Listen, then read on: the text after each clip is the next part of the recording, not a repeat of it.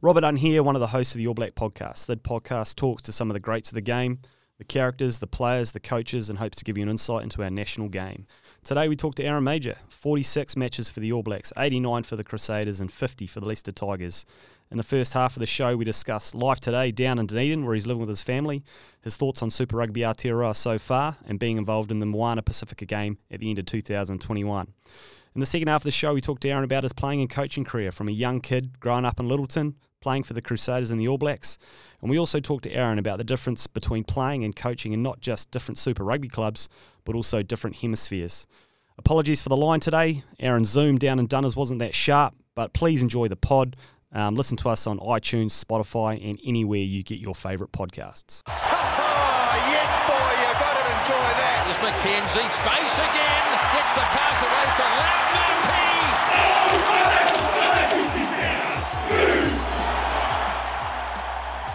Kia team, welcome to the All Black podcast. Awesome guest today. Welcome to the show as a Mauger. and as a uh, you've got the sort of the planner up in the background there. You're looking, you know, reasonably formal. Where are you, mate? Where do we find you today? Yeah, g'day, Randy. Uh, my pleasure to be on. I'm actually sitting in my office at John McGlashan College at the moment, doing a little bit of uh, pastoral care and leadership development at the school and helping out the footy program down here. So it's a slightly quieter year for me this year after uh, a, busy sort of schedule uh, pretty much through my whole adult life involved in professional rugby environments, uh, but really enjoying it down here. Uh, this this is the schedule for the footy season, and this is the the roster for the, the day, uh, for the week, for the, for the for the boys. So it helps me understand when they're in class, out of class, and uh, also helps my own organisation. So that's the plan for this year. Really enjoyed it, mate. It's a sign of the times, isn't it, of sort of where rugby's at this little bit um, in schools to have someone like yourself in there um, as a part of the program. But I've heard you say before, it's not just about the footy, but you really enjoy um, just helping young men grow. Really, as someone like yourself came through a big footy school at Christchurch Boys High School and, and onto a career in rugby, so you have got a heap to share with them, no doubt.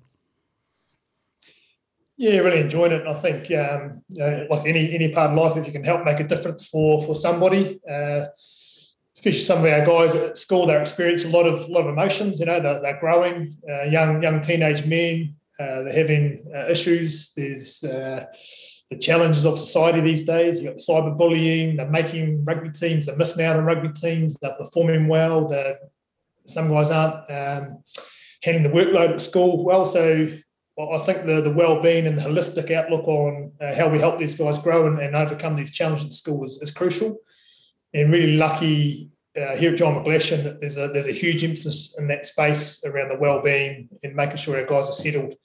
Uh, if they're not settled uh, in themselves, then it's going to be hard to excel in anywhere else in life. So uh, we try and catch these guys and, and, look at what sort of support they need, and then help them realise their potential and put some framework around how we're going to um, yeah, help help them get there. Mate, it's awesome, and like uh, you know, you're not from Dunners originally, you know, a Christchurch boy, and, and when you finished up at the Highlanders, sometimes people leave the region, but you've obviously loved the place. You've stayed down there with the family. You're working at John McGlashan now, so Otago's taken a hold of you, has it? Yeah, I'm a, I'm a, I'm a Cantab through and through. I'm a Lyttelton boy, so really proud of my roots. Um, but been really fortunate through my rugby career as a, as a player and a coach that rugby's taken us all around the world. Uh, we've, we've laid roots over in Leicester as well and, and, had a great time there as a, as a player and coach and, and got some uh, some fantastic relationships over there with uh, some quality people. And over the last four years, we've been able to come and do that down in Dunedin. Uh, we love Dunedin, love the community. Um, it's been a, been a great place. Our kids are really settled. They're in good schools and uh, it's a pretty pretty cruisy place to live. So um, you're not in a rush at the moment to uh, to go anywhere. Mate, it's something you just touched on there. Is you know, you know, from Lyttelton, um, you know, brought up in the Canterbury Crusaders region. Footy took you around the world, took you to Leicester, taking back to, to Dunners, and that's got to really help you in um, whatever it is you're doing, whether it's your role at John McGlashan, whether it be future coaching, like that ability to communicate with different groups of people, um, with different backgrounds, different cultures, different values. Um, that's got to be a constant learning, but a skill um, that you must have in spades with some of your experience, surely. Yeah, I think you only know what you know through your experiences. So if you stay in one place too long, then you um, can get a little bit narrow in your vision. So traveling around the world and exposing yourself to different environments uh, creates the opportunity to, to, broaden your perspective, and certainly had that. I remember um, back in 2007 leaving the Crusaders and, and, New Zealand rugby and going to play in Leicester, and, and Leicester a really successful team. and had been successful for about five or six, seven years prior to that, Heineken Cups and English Premierships. And when I got there, it was just totally alien to me. I was saying, well, this is not the way that I'm, I'm used to doing it at the Crusaders or used to doing it with the All Blacks or Canterbury. And it took me a while to adapt to that. Um, and I figured it out after three or four months that I was the one that needed to change. And, and when I when I figured that out, my, my game and my perspective on, on the game itself uh, really grew. And I thought it uh, helped me become a much more rounded player and probably played some of the best footy of my career my second year at Leicester. So I did a half year first and then a, a full second year and, and um, retired after my, well, sort of during my third year. But that middle year was um, some of the most enjoyable footy. And I thought that I was playing probably a, more of a complete game over there at the time. So um, certainly learned a lot. And it was through that experience that I, that I got to uh, understand a bit more about my own game. Mate, you're um, you know, you're obviously recently head coach at the Highlanders last year for the first round. You know, sort of under the pandemic or under COVID. Um, you've been keeping an eye on the comp this year. Is there, um, you know, any any teams in particular or players that have been really impressing you because it's such a, you know, it is such a local comp now. You know, there seems to be no week off, so to speak. You know, it feels like you're um, playing a quality side every week, and and then you know before you know it, you're into the next round and you're playing them again. Um, you know, what are your thoughts of the comp so far this year? Oh, it's quality. You know, watch those New Zealand teams play, and unfortunately, um, somebody's at the bottom of the table at the moment. It's the Hurricanes, and they're, and they're copping a lot of grief. They're not a bad footy team, nah. and and they're quality coaches. Um, they're a quality side, and, and they're a young team rebuilding as well. I think sometimes New Zealand public can be really harsh. You know, just because a team's sitting at the bottom of the table doesn't mean they've got a poor coach or a or an average side. And they proved in the weekend against the Crusaders, who are, who the top team, nearly took them up. Um, I thought it was great for the competition a few weeks ago. Uh, Highlanders tipping up the Crusaders and the fashion they did it. And a lot of those young guys that I've coached, so I still follow the Highlanders very closely and got good mates coaching the side too. So um, it was good to see that. I think it was good for the competition to know the Crusaders aren't invincible and there's um, there's some opportunities to attack and put them under pressure let's just create a little bit of excitement as we go into these last few rounds. Uh, I think the Crusaders showed the weekend that consistently under pressure, um, they've still that little bit of a little, you know, cut above above the rest. So that'll be the challenge when the pressure really comes on those big games towards the end, whether uh, whoever's playing them and, and those in that final is good enough to, to win those big moments and come out on top. But uh, looking forward to these last few rounds. And mate, you're you know you're a um, you know you're a, you're a players coach, and and um, any players out there um, that you've been really impressed with? Obviously, there's there's some guys we know, and, and they continue to perform well. You know, sometimes the All Blacks take a little bit to wind into their season because they play a little bit longer, almost right, particularly last year, right up until Christmas. Any uh, anyone been particularly impressive for your eyes? In terms of players, yeah, players, mate. Any players stuck out for you? Uh, I thought you were talking about players that can coach. Um, just on that title Tyler Bleyendaal, good to see him coaching for the yeah, Hurricanes. He's a guy that I, that I coached uh, about 10 years ago. And he's a guy that you knew straight away was going to be an awesome coach. So it's good to see him uh, having a crack there with, with Jason Hall and that coaching staff. Uh, players, um, oh, mate, they're always coming through New Zealand. I think those, uh, for me, Shannon Frizell is a guy that's standing out at the moment for, for the Highlanders. Uh, it's been challenged around some parts of this game and, and looking really physical, a lot more physically dominant this year. Um, so he's he's getting his team on the front foot. Uh, he's been outstanding.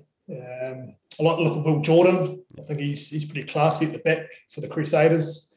He pretty much rattled off that whole Crusader back line, eh? And there's guys on the bench too that um, you got Sevu Reece, George Bridge, Leicester Fainga'anuku couldn't even make the starting team last year, and he's a guy that's probably capable of playing for the All Blacks. So uh, there's some real quality right across uh, New Zealand. So the All Blacks um, have got the, always had that luxury of, of picking uh, a quality squad. Mate, you've um, you've coached in all sorts of different comps. You coached when you first started in Super Rugby. It was the old competition, I suppose, if we want to call it that, where you know it was a longer competition, more teams involved. You've coached in, in Leicester, and I've heard a lot of New Zealand guys say it's the longest season in the world up there. Sometimes, um, you know, particularly with the conditions, but just the length of the season. And then you've you are lucky enough to coach Super Rugby Aotearoa. Um, mate, how do you how do you take on um, those different structured seasons? Because the one thing you look at here with the competition here in New Zealand at the moment, it's so small, you know, and there's um, there's no to your point you made just before. Um, the bottom team played the top team on the weekend gone, um, and it was decided in a Golden Point. Um, it's an absolute sprint compared to in the past, where it's it's been a marathon. How do you manage um, the boys? It feels like sometimes it's not as obvious to rotate people because you've got to get out there and get the wins because it's so short, or you just have to um, you have to trust the depth of your squad. Yeah, depth of your squad's really critical, especially the intensity of these New Zealand uh, derbies. They're playing every week now. Yep. And I think having the, the two buys for each side over those those eight games is critical as well. So you do get a, a natural chance to recharge in those buys. But two, three, three big games in a row certainly takes its toll. So um, yeah, it's tough. It's a bit of a challenge. You're definitely different over in the UK. You're, you're preparing for a 40 game season, some of those teams, including your pre season games. So using your squad, really periodising your um, your timetable through the year, looking at the three different competitions that you've got to play in. So the Anglo Welsh, which I think has been canned at the moment, the the Premiership in England or the Pro 14 if you're playing in that Celtic League, and then the the European Cup. So looking at sort of what what competitions you want to target. Uh, for some clubs who are around middle of the table for uh, the Premiership, their their challenge is just to stay top six, so they get to play European top league uh, the, the next year. So their focus is a little bit different. If you're a, an Exeter or a um, a Bristol at the moment are going really well, they're looking at probably winning winning both competitions. So it just depends on quality of your squad, uh, what your priorities are through the year, and then what you think you can achieve, and then putting really good plans in place for the whole year. You can't really go uh, week to week and make stuff up on the run. You've got to have a good good plan on the the whole outlook of the year and and uh, put some quality plans in place. Mate, I want to ask you a little bit too about being involved in two um, New Zealand super franchises with the Crusaders and the Highlanders, and just the difference in perhaps culture, mentality, values at those franchises. I know um, while um, at the start of Super Rugby, the Crusaders struggled, but then you came into a time where they had a lot of success. Um, and then you were lucky enough to coach down at the Highlanders as well, who perhaps um, from the outside always look like a, a, Super Rugby side that's got a chip on their shoulder, is always underrated, and they really take pride and sort of upsetting the apple cart and beating teams they shouldn't and, and bucking the trend. Like, um, how's it sort of being involved as a coach? And two, from the outside, what looks like completely different franchises? Yeah, well, environments and your organisations are all about your people, and been lucky enough uh, through my time at the Crusaders to be involved, play with, coached by, mentored by uh, some outstanding people that have had a massive influence on my life. So people talk about culture a lot, byproduct of the environment. The environment's made up of quality people. Uh, no different down here at the, the Highlanders, some real quality people right through the organisation. Uh, it's a lot leaner than a lot of organisations, so uh, people probably get stretched a little bit more in terms of uh, not just doing one role, having to, to fulfil multiple tasks. So that's always a challenge, um, but it's it's unique, it's tight, a bit more of a club feel down here because um, everything's so close. The boys are a pretty tight group. If I go back to my early days in the Crusaders, um, I look at the influence of guys like Todd Blackadder and Angus Gardner, uh, your Matt Sextons, your Mark Hammetts, your Mark Mayerhoflers, uh, your Tom Matsons, all those guys had on on me as a young guy coming through. And um, probably wasn't always the way in, in red and black. Uh, I know went through some tough times in the in the early 90s. But I think those guys really uh, reshaped the, the environment with how they looked after people, how they cared for people, and uh, that was also nurtured by some quality mentors and your Steve Hansens, your Wayne Smiths, your Vance Stewarts, uh, your Robbie Deans, and those guys as well.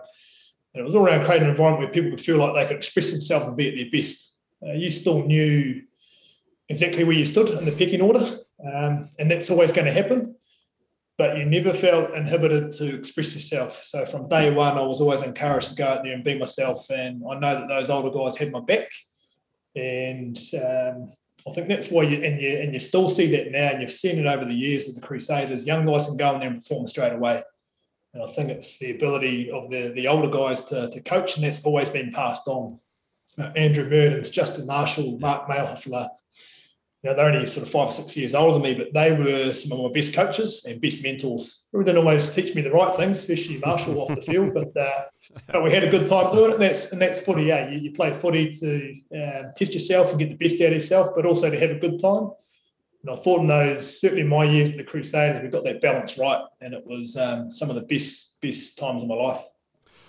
Mate, you're right because it was when you came into when you started playing for the Crusaders. Obviously, you came into a, a fully professional area, but a lot of those boys had evolved through the amateur area and uh, come in at '96 when it turned professional. A lot of things I heard, um, sort of growing up in Christchurch around Toddy as well, was old school values, but he was also quite um, innovative and new age in some of the things um, that he was putting forth to the team, but also just the amount of times when um, whether it was Canterbury or whether the Crusaders were under a lot of pressure um, but you'd look to him and he'd always keep his nerve. He always had the right thing to say. He always um, gave the impression that the game was winnable no matter what the situation was. And that became, um, you know, for a period there, there were a number of games that Canterbury and the Crusaders won um, from behind because, you know, I heard a lot of players say you'd look to Toddy and he just always had the belief. It was, um, you know, it sounds like it's easier said than done, but he obviously was very influential in setting up the culture or, or some of the, the values that the, the Crusaders in those early years.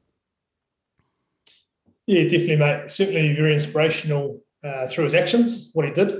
Didn't always have to talk toddy, and he would never ask anybody to do anything that he wasn't prepared to do himself. Yeah. So, a real man of integrity, a real loyal guy.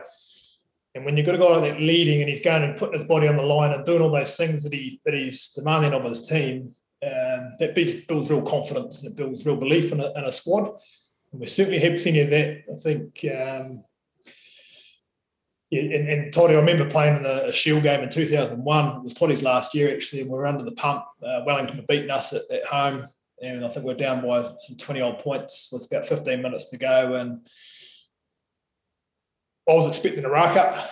Uh, Wellington had just scored against us, and he was just so clear with his messaging around where we're going to kick, what we're going to do from there, if we got the ball back, or whether we're, you know the, the ball was kicked back to us, um, and then how we're going to build pressure and accumulate points. So we just went straight into real process mode, not worried too much about the outcome, but it was his clarity of the message and his calmness in that situation.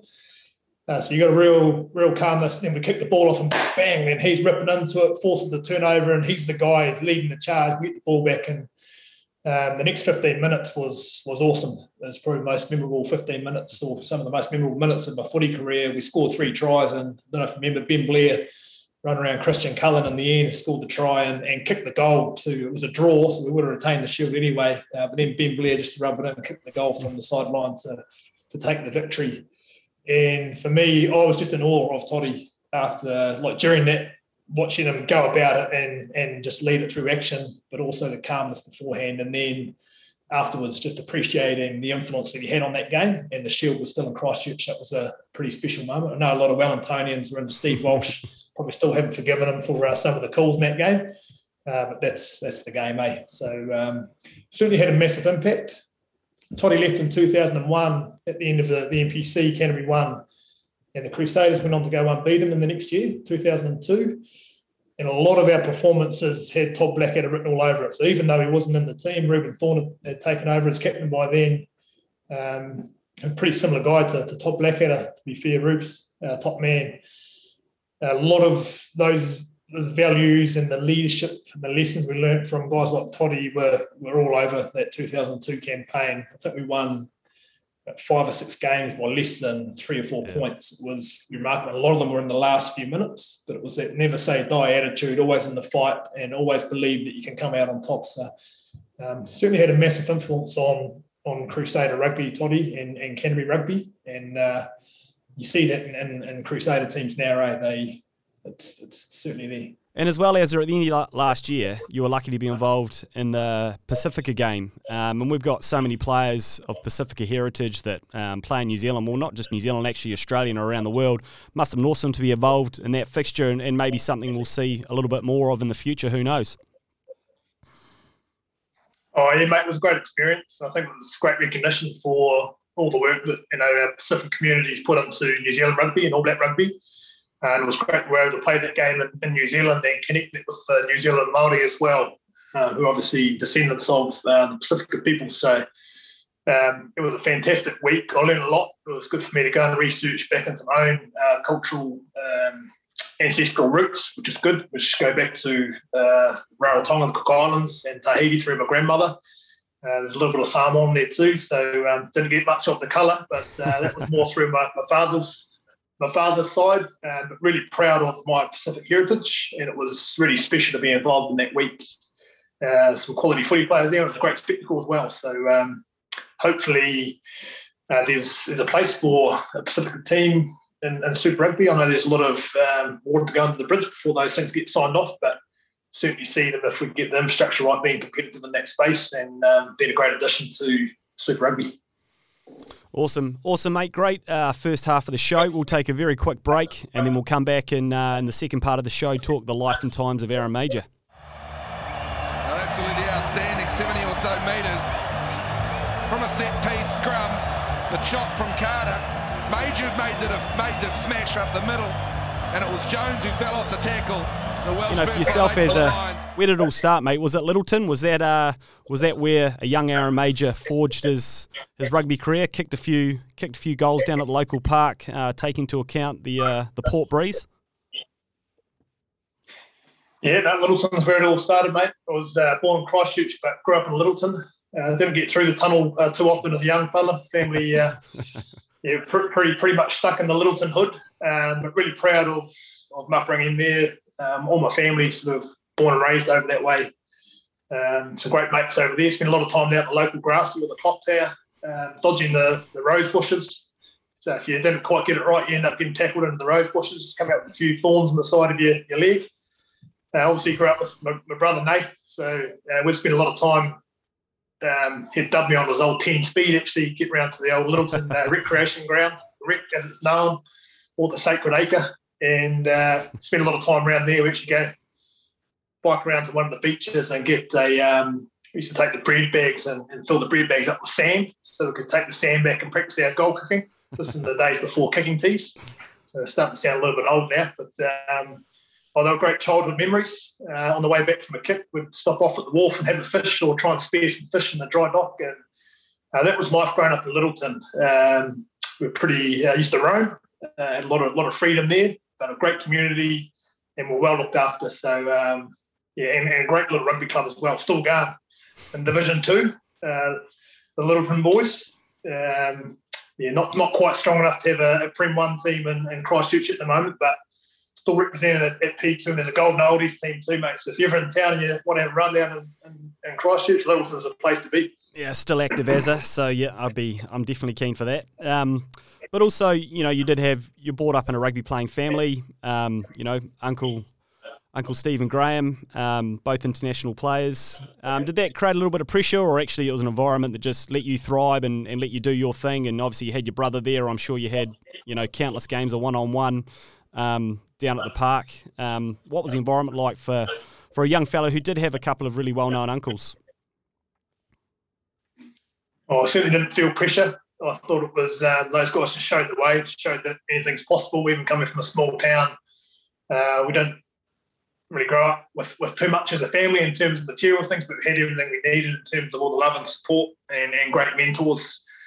My grandmother was a big part of that, uh, which is um, Stephen Graeme's mum. My mum was the second born, uh, one of seven, and Graeme and Stephen were at the sort of at the younger end, so they were more like big cousins for us uh, growing up um, often would take us out and, then throw the ball around. And, Grim showed me how to pass actually. So uh, I still remember some of the drills he was doing there when I was about eight or nine years old. Um, so pretty special times. Really lucky to have that in our family. Um, but as I say, it was it was the whole family that really supported us. And my parents uh, drop us through to, to, rugby games, drive us through the tunnel, and um, had three boys. Got an older brother as well, uh, Dion. So had to get three boys around um, Christchurch on Saturday mornings. So you know, with, without their support, um, we, none of it would have been um, available to us, I suppose. So, yeah, pretty grateful to all those special people that helped provide a platform for us. And mate, when you're a big fella, like you say, making your way from Lyttelton through the tunnel to Christchurch Boys High School when you ended up was, you know, it was a pretty massive change of scenery for a young fella. Was that always on the cards, wanting to get to, um, you know, a bigger spot um, for the footy or, or for, um, you know, just for schooling as well? Like, was was that always there because there were there were schools that were closer? Oh mate, I didn't want to go to Christchurch Boys High School. Didn't want to be part of it. Um, Nathan, Nathan, my, Nathan, my brother, got uh, he got accepted out of the in the ballot uh, a couple of years earlier. Yep. And he went through, and I think Mum and Dad could see the influence it was having on him and the opportunities it was creating through the coaching. And I was pretty settled on Linwood, um, Linwood High School at the time. Uh, that's where a lot of my mates were going. And, and we're not Catholic, we're not a Catholic family, but a lot of my mates were going to um, Cathedral College. So I was trying to get mum to convert me into uh, to be a Catholic and, and, go there with my mates. And that was life for me. I wanted to be with my with my little buddies. They were going just through the tunnel. So I couldn't quite understand why I had to go all the way over the other side of town. I had to get two buses in the morning up at 7.22. So that was, that was a bit of a drag. The funny thing is I was um, so mum went out, she dug her toes in as, as she should as a parent, and um, ended up going to Christchurch Boys High School and uh, they brainwashed me in three days, and I loved it. Uh, the first three days, peer support, had awesome mentors. Um, had a guy called Mel Arnold who actually went on yeah. to play some, some rugby, was in, in, amongst that group. Scotty Hansen, who's another Lyttelton man too, uh, was at school at the time, and just seeing the, the environment, the culture, the school huckers singing school songs. Um, I was in after three days, signed me up for life. Really enjoyed it and that flowed right through my years at Boys High School. Had some awesome coaches, some great teachers, not just around curriculum or the game, but more mentors in life. Um, so uh, I was pretty fortunate enough to spend five good years uh, there. Played a bit of footy, played a bit of cricket alongside your good self there, Rob. And um, yeah, no, pretty special memories of uh, the school. Got a 25 year reunion this year. Uh, with uh, first 15, which we lost to Christ College uh, that day. um, I'm not looking forward to the Christ College boys rubbing it in when we go back to this reunion, but um, a lot of mate, you know, good mates and, and, and, that side as well. And that's what the game's all about. Uh, get to go and celebrate, tell some tell some of those stories, mate. They probably get a little bit stale, but never grow old when you're all, all together, telling them together. So, uh, yeah. No, that's right, mate. And this, we, there's no new stories, so you've got to sort of repurpose the old ones. But I mean, those are your school days are your mates of your life, aren't they? And and you mentioned there you pulled out of cricket in in uh, seventh form. I think to focus on rugby, we could have won the Gillette Cup finals, mate. If you had um, if you come out with that short backlift, you know you were good at putting it over mid wicket. Um, looking back, any regrets, mate? You could have taken us to the finals. No, I don't, I don't think I was technically good enough. To I remember spending a lot of time in the nets with uh, guys like Justin Boyle and, and Lindsay right. Thorne, who are two two great coaches uh, trying to refine my game a little bit. I don't think the the softball slash baseball setup was was a great look for a first 15 cricketer, um, but it managed to get the job done on, on occasion. But um, uh, rugby was my, my passion. Uh, I still I still enjoy cricket, still try and have a game when I can. Uh, but yeah, just keeps you uglier and uglier to be fair around it. Certainly not coming out of the middle of the bat these days. Mate, but it wasn't long before you um you know you made your way into into rep footy. Talk us about um, your early days, or even some of your first games for Canterbury. Um, you know, you're a young fella. I think you're 18 or 19 when you started um, being in that environment. Was it was it nervous times, or or to what you spoke about in the first part of the show was the the senior players really really good at creating an environment for a, for a young fella just to tear into it because. Um, you know, I think you, you're probably 19 or so, weren't you, when you started um, being involved with Canterbury? Yeah, I was 18, I think, when I debuted for Canterbury. Yeah, certainly nervous because you're going from schoolboy rugby the year before, uh, even though I was lucky enough to play a little bit of rep footy as well. Uh, then you're playing with these guys that you idolise, you know, your top Blackadders and your Andrew Burners and all these guys. It's uh, be pretty daunting. Um, but yeah, that was offset by, as I spoke about before, just support those guys put around you and encourage you to go out and play your game. Understand your young guys going to make mistakes.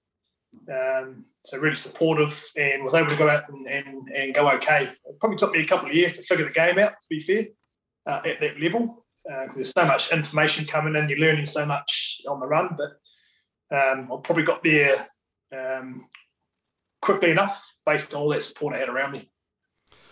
Yeah, mate. Was it um, you know, you were you're a little you're as a younger fella, was it always 12? That you always, as soon as you started playing for Canterbury and the Crusaders, were you always in at 12 or was 10 an option? Or, um, you know, once you got into that professional environment, that's where you're going to be? I was actually first named as a 10 uh, that could cover 12. I think a few of my first caps for the Crusaders were sort of fullback and on the wing. And Robbie said Robbie said to me, he goes after the first game, I think I went on fullback, and then the next one I played on the wing, and then he drags me aside after a couple of weeks. And obviously Mehrts was the number ten at the time, so I wasn't going to get much of a crack there. And we had Daryl Gibson and Mark Mayerhofler, who Yeah, were yeah. two All Black twelves uh, playing at twelve, so she was pretty loaded up. And um, remember Robbie saying to me, "Oh, you know, you had you feel you feel comfortable playing on the wing or at fullback?" I said, "Mate, you chuck me on anywhere, anywhere apart from the front row, and I'm happy to get a cap." I was Canterbury boy, born and bred, and for me to be playing at that level with those guys was was a dream come true. And um, yeah, and then I started to figure out that I needed to, to compete with these guys to you know to try and uh, knock them over. So I was trying to trying to figure out where that was going to be. Um, Mark Mayerhofler, literally left in 2001, and Daryl Gibson got a bad injury in the NPC in in 2001, and Steve Hansen was coaching that side. Asked me if I felt comfortable to play 12. Um, I was happy to play there. I played a bit of age group footy there for New Zealand 19s and 21s and that, so I was comfortable to play there. Had a crack and we hit a bit of a golden patch or purple patch, I think it is, um, for Canterbury, and we ended up winning that NPC. Um, we lost one game to North Harbour, um, and managed to play quite well. I was playing inside my brother Nathan as well, so it was the first sort of extended at that level. And and our game just clicked. It was I was pretty I was lucky I suppose. I was I was in a really good team at, at the time, and went on to make the All Blacks at the end of the year. And it was probably the byproduct of being in a, in a very, very good squad that was successful at the time. So, um, yeah, fortunate enough to uh, to play 12 through that campaign, make the All Blacks in the 12, and then I pretty much stayed there. I was a bit of a poor man's 10, to be fair, around here. So every now and then I was, I was asked to go in there and, and, and try and hack the ball off my shins. But uh, no, I, um, I enjoyed playing 10 as well. I enjoyed that, but we had so many quality teams. Then a young guy called Dan Carter come through a couple of years later, and um, yeah, wasn't much chance of uh, playing that 10 jersey after he grabbed it. But I mean, um, when you did settle at 12, and like you say, with Mehrts at 10, um, it must have been an awesome learning opportunity. You know, the guy, you might have to make a couple of tackles for him, but in terms of a rugby brain, you don't get much better um, than playing outside that guy. And, and probably as a young fella trying to feel comfortable being between him and your brother, um, has got to be as good a start as, as any young footy player can have, really, um, as you say, in a team that was experiencing some success as well. Was Mehrts as, as influential as he looked as, you know, when you were watching as a supporter? Absolute legend, mate, and quality man, and really giving with his time. So um, he couldn't have been any more generous for a young guy coming in, pestering him with all these questions around what do you do here, what does this look like, and what would you do in this situation.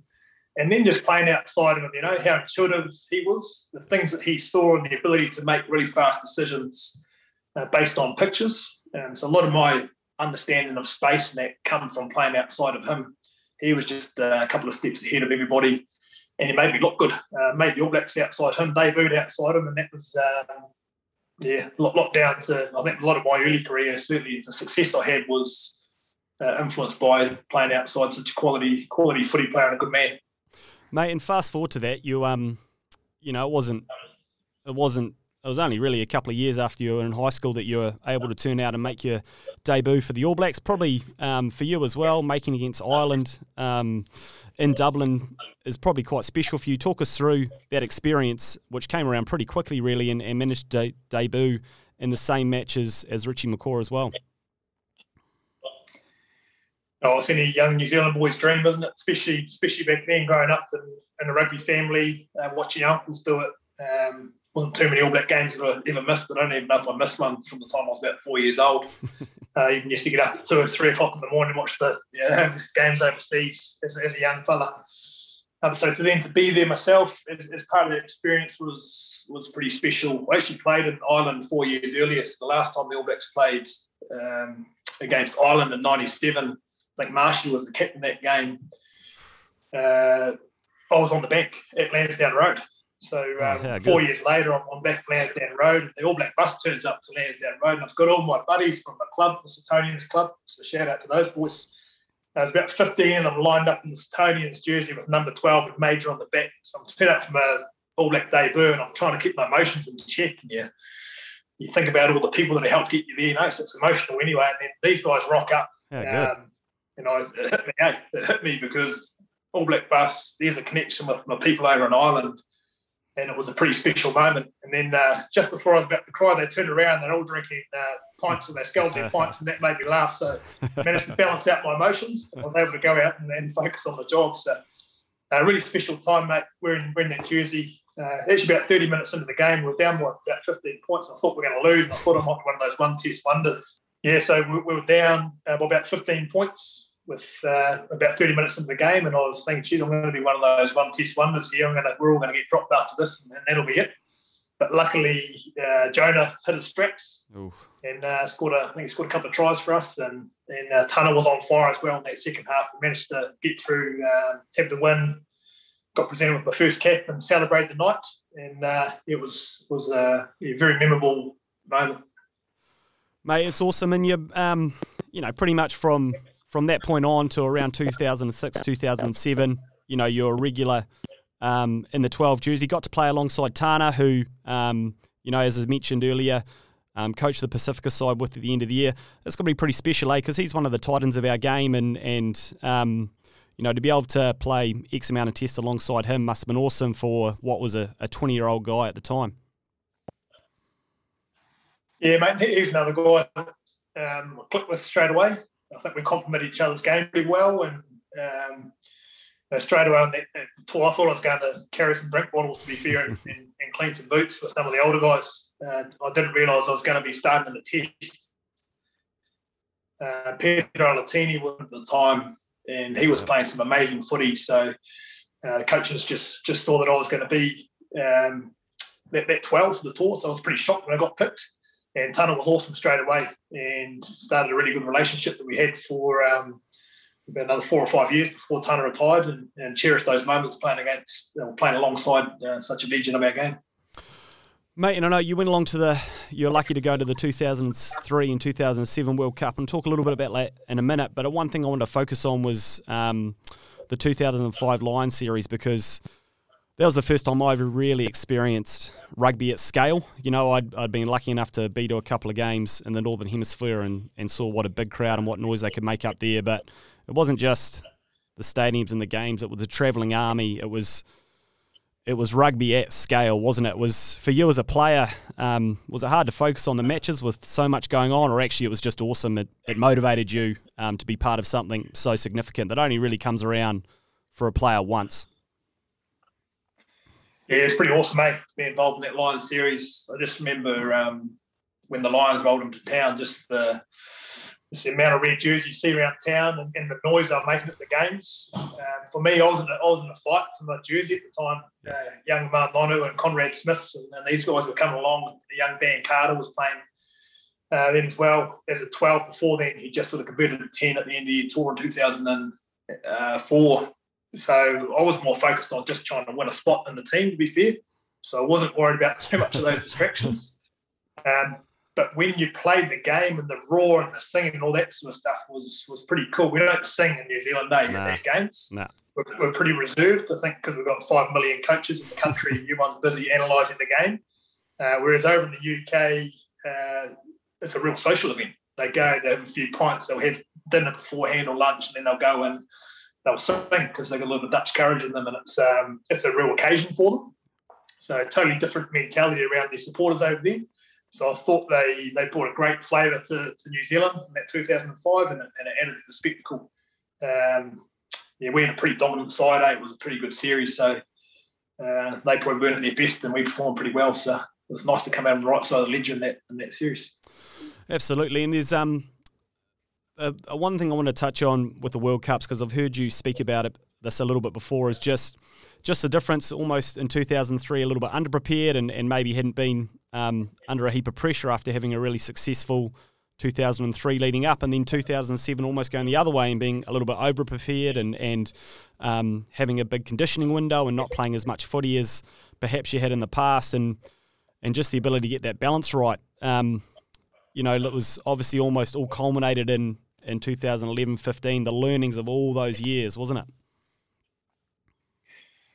Yeah, bang on with 2003. Like we were a team on fire through the yeah. through the Tri Nations. We had a lot of young guys playing uh, their first years in the All Blacks, and we had, we weren't really challenged at all through that year.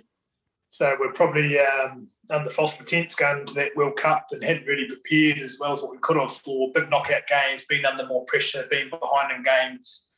And it showed over we played Australia, we just didn't have uh, the tools that we needed to to bounce back from a. Uh, they started really well, um, and they just they outplayed us, they outsmarted us through that game. Uh, so that was that was a massive learning.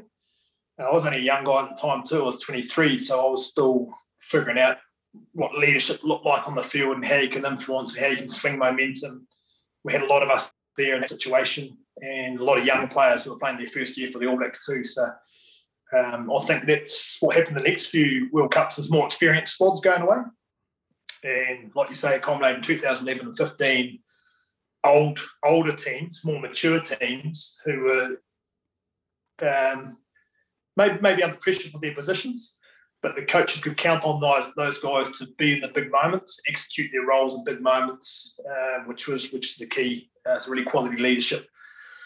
2007, um, some awesome people involved in that campaign. It was gutting. It was really gutting. Uh, we we did so much work going into it, and like you say, we, we probably potentially over prepared, and maybe it wasn't as uh, enjoyable the journey, I suppose, along the way to get there. And I think what happened from there, really brave decision from the NZRU to, to keep the coaching team on, quality coaches, and I think was absolutely the right call, even though I'm a, a big fan of Robbie Deans, um, who was going for that spot too. I think it was the right call, and that definitely set up uh, 11 and, and 15. Um, and those guys learned from it. So yeah, the rest is history. A couple of World Cups in the bag, and uh, time for another one in a couple of years, hopefully. Absolutely, mate. And you you made a big call at the end of the 2007 World Cup to move away from New Zealand, take your your skills um, offshore. What drove that decision? Was it because um, you're a pretty young lad? Was it you could get home, or, or, you just wanted wanted to change the scenery after being, even though you're young, you'd been a professional rugby player for for not far off a decade? Yeah, just the change up. Um, I love my time and, and, really content with that decision. People ask me, I think I was on 89 Crusader games and yep. close to 50 All Black tests. Never really driven by milestones and numbers. More for me, every every game was a privilege to be involved with you know the teams that I love playing for. Um, just felt that time we had two young kids. Uh, we, my wife and I were both 27, uh, Amy, and we were keen just to go and travel, see a part of the world. Like rugby is um, you're in rugby 12 months a year these days. It's, it's, pretty hard to get away from it. So we'd had a massive period leading up to the World Cup. Uh, really grateful for the opportunity I had to grow as a, as a leader. A lot of work gone, gone to that space, but it's pretty full on. And me, I just felt like I needed a change of change of scenery, and uh, loved my time over in the UK. Loved my time uh, playing over at Leicester. Uh, got the balance right, travelling as a family, and some opportunities we wouldn't have otherwise. So um, yeah, no regrets. Mate, talk to us about that because, I mean, it's a club with a huge history. You know, they've been massively successful, particularly when you look back some of the names like Martin Johnson and Lewis Moody and Neil Back and, you know, all absolute legends of the Leicester club. Huge success, won the Premiership, um, you know, won the Heineken Cup, I think it was called at the time. You know, and also just, like you said earlier um, in the show, 40 game season, multiple competitions you're playing in, different conditions. Um, you know, was it tough? Was it tough to adjust to something was significantly different to what you had done for, for eight or nine years? It was tough. It was different, but we had a whole lot of tough buggers that were used to being playing in a tough competition. So, um, but they, they taught me a lot. The, the, competition taught me a lot. The people taught me a lot, as I talked about before. And I learned a lot about my game and, and where I needed to evolve to become probably a bit more of a rounder player. Certainly got a lot more physical over there. Um, in New Zealand, I was used to probably touching the ball 30, 40 times a game as a, as a second playmaker. I think my first uh, European Cup game over there, I touched the ball three times in 60 minutes and got a dead leg, trying to make a tackle. And, and then I went off after 60 minutes, and it was a cold, wet night. We won 8 7 again to lose. Well, so it took a bit of a, a, a adjusting to. Um, but yeah, good, good, good stock, eh? Just successful in a different way, and that's um, probably the lesson for for a lot of people going broaden your perspective, have that experience. That's what you get. You learn how to to be successful and do things in a different way, um, which is which is good. And mate, it's um, you know, you come from you know um, Canterbury Crusaders region. love love our rugby down in there that area, and we love our rugby in New Zealand. And sometimes there's a perception that it's the be all and end all here in New Zealand, and we do love it. But some of those towns in the UK and in France, um, Leicester, Northampton, um, you know, Exeter, like you spoke to, some of the big clubs in France, they love it, don't they? It's it's almost another level, and, and it's it's it's almost like club rugby in New Zealand professionalised. It's almost like high school old boys or Lyttelton professionalised. There's that sort of attachment to your club. You know, there's working class people buying season passes to get down there um, and watch every single game that Leicester play. Yeah, yeah, definitely, mate. It's real tribalism over there. Eh? They they're into it. Um, they live and breathe it. They're um, the, the social sort of media aspect, all the social groups are related. They have travelling parties, travel away. They'll charter planes to, to come and watch you playing against Treviso in, Italy. You know, um, so it's, it's a it's a culture, it's a way of life for a lot of those fans. And they certainly make it really special. Welford Road is one of the best places you can you can ever play footy at. I used to love running out of that place. I was lucky enough to play three years there, and um, could be goosebumps. They run out of the field. Yeah, you got people there spilling their pints on you or their jugs. Uh, take these plastic jugs along, they can drink out of those with two litre ones. Um, so they're spilling that on you as they, as they pat you on the back as you're running down the tunnel. Um, it's a pretty unique place, but awesome, awesome supporters. And like you say, mate, that's not just Leicester. That's in so many clubs littered across uh, across the UK and Europe. Mate, best times there as a player. Can you remember anything that sticks out? Because there's some big events um, when you play there. Like, I mean, every Saturday's a big event at, at Welford Road, and the crowd's right on top of you, spilling beer on you by the sounds of it. But there's um, also you get to play in, in multiple competitions, which is was maybe refreshing as well. You know, you get to change it up. You probably need to in the case of a, a 40 game season. Yeah, probably the, the friendships for me stood out, yep. not just with the, the footy guys. Um, you know, made some great mates there. Geordan Murphy became a, a good mate of mine. Uh, played and coached with Geordie. Got into a little bit of mischief with Geordie as well. Um, but but top fella and probably yeah, like you say, mate. We, we were lucky enough to win a couple of um, every year I was there. We played in the final, an English Premiership final. Uh, we won the, the, second two against Irish and uh, Saracens.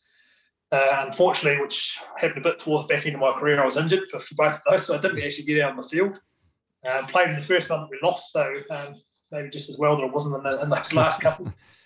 but um, we, we, played in some big games, like going through European semis. We played in the, the kick-off game against Cardiff oh, yeah. uh, down at Cardiff. We went to a penalty shootout, which was a terrible way to decide a game. You bang one, didn't you? Um, yeah, managed to slot one over, mate, with a half half crook leg. Um, but it was yeah, that, that was a big occasion. It was, it was a funny one. And then we went through the Heineken Cup final. Uh, didn't quite win that. Leinster won that. Was young, young Johnny Sexton playing about his fourth game for Leinster. He's still going now, which wow. is pretty incredible. Um, he was the star of the show that day, coming as a, as a replacement. Um, so it, all those moments, mate, pretty pretty special. Um, yeah. And mate, talk us to you know, unfortunately, you know, it was it was it the back or that the body gave up on your end and forced your hand in terms of the playing side of things? Yeah, it was the back. So I was having a lot of lot of issues, um, a lot of secondary issues where I couldn't feel my feet, and uh, I was getting a lot of hamstring issues and quad issues, and had all of treatment um, over there, and sort of wore me down. That last year was was pretty tough going. So at the end of that year, decided to to pull the pin uh, which is never easy when, uh, when that part of your life comes to an end. But um, I was really grateful for what I what I was able to achieve and the experiences I was able to have. So uh, that made the blow a little bit easier. And like anything in life, eh, you just got to focus forward and, and carry on to, to, whatever's in front of you. So can't waste too much time looking back and managed to get my head around it pretty quick. We decided to come home as a family and, and settle back in Christchurch and um, yeah, began the, the next uh, chapter in life. Mate, looking back in your time up there, you know, we're always, you know, dare I say, sometimes a little bit snobby about our rugby down in, in New Zealand, but were there some players who, who stuck out for you, who really impressed you, whether it be, you know, someone that you had to mark um, as an opposition or just the players that were really influential and you thought, shit, they'd, they'd, they'd crack it in super footy or they're just, they're just top quality footy players? Yeah, different, eh? All, all, depends on your on your style and how you want to play. Like we, we had a massive pack, so watching guys like Ben Kay and Martin Corry and Lewis Moody and George Chuter and all that just hurl themselves into the, the opposition with no real technique, no mentality and attitude. Um, mate, just had so much respect for those guys, and the fact they were still walking at the end of the yeah. game yeah. uh, was just amazing. And that was the mentality. That was the Leicester mentality, just so tough and would never take a backward step, always on the front foot. And that was why Leicester teams was so dominant through that period. Um, so those guys yeah, certainly have my admiration. Probably not the most um, skillful or, or talented uh, footy players, but man, they had a mentality that just nothing was going to get in their way, and, and went and bulldozed everything in front of them. uh, and they were, they, were, they were great to play with, inspiring guys. Uh, Geordan Murphy played a lot with Geordie, fullback for, for Leicester, played 80 odd caps for, for Ireland, probably one of the most skillful footy players that come across. I wouldn't have known that unless I played with them. You Yeah. see him play for Ireland, and you, unless you're analysing them before a game, you, you wouldn't see um, too much of that. But man, what a what a skillful guy, Gaelic football player as well. He's flicking balls up, and you know, just some of the stuff that he would do is um, yeah, just amazed me. Really skillful guy. So really enjoyed playing with him. Uh, played against Brian O'Driscoll quite a bit Oh, over there. Uh, outstanding footy player. So big big name.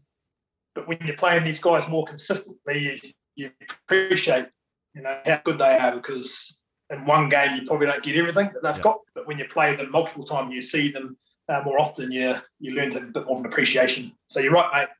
We probably don't understand how good the, the Europe players are, the guys up in the UK, um, because we don't see them as much. So you always think the All Black and the Australian players are better, but there's some quality up there. You look at those guys coming through now, like Maro Itoje and uh, your Vunipolas and your Courtney Lawes and your um, Elliot Dalys and those Yeah. guys, they are every bit as good as, as our boys, if not better, in a lot of those positions.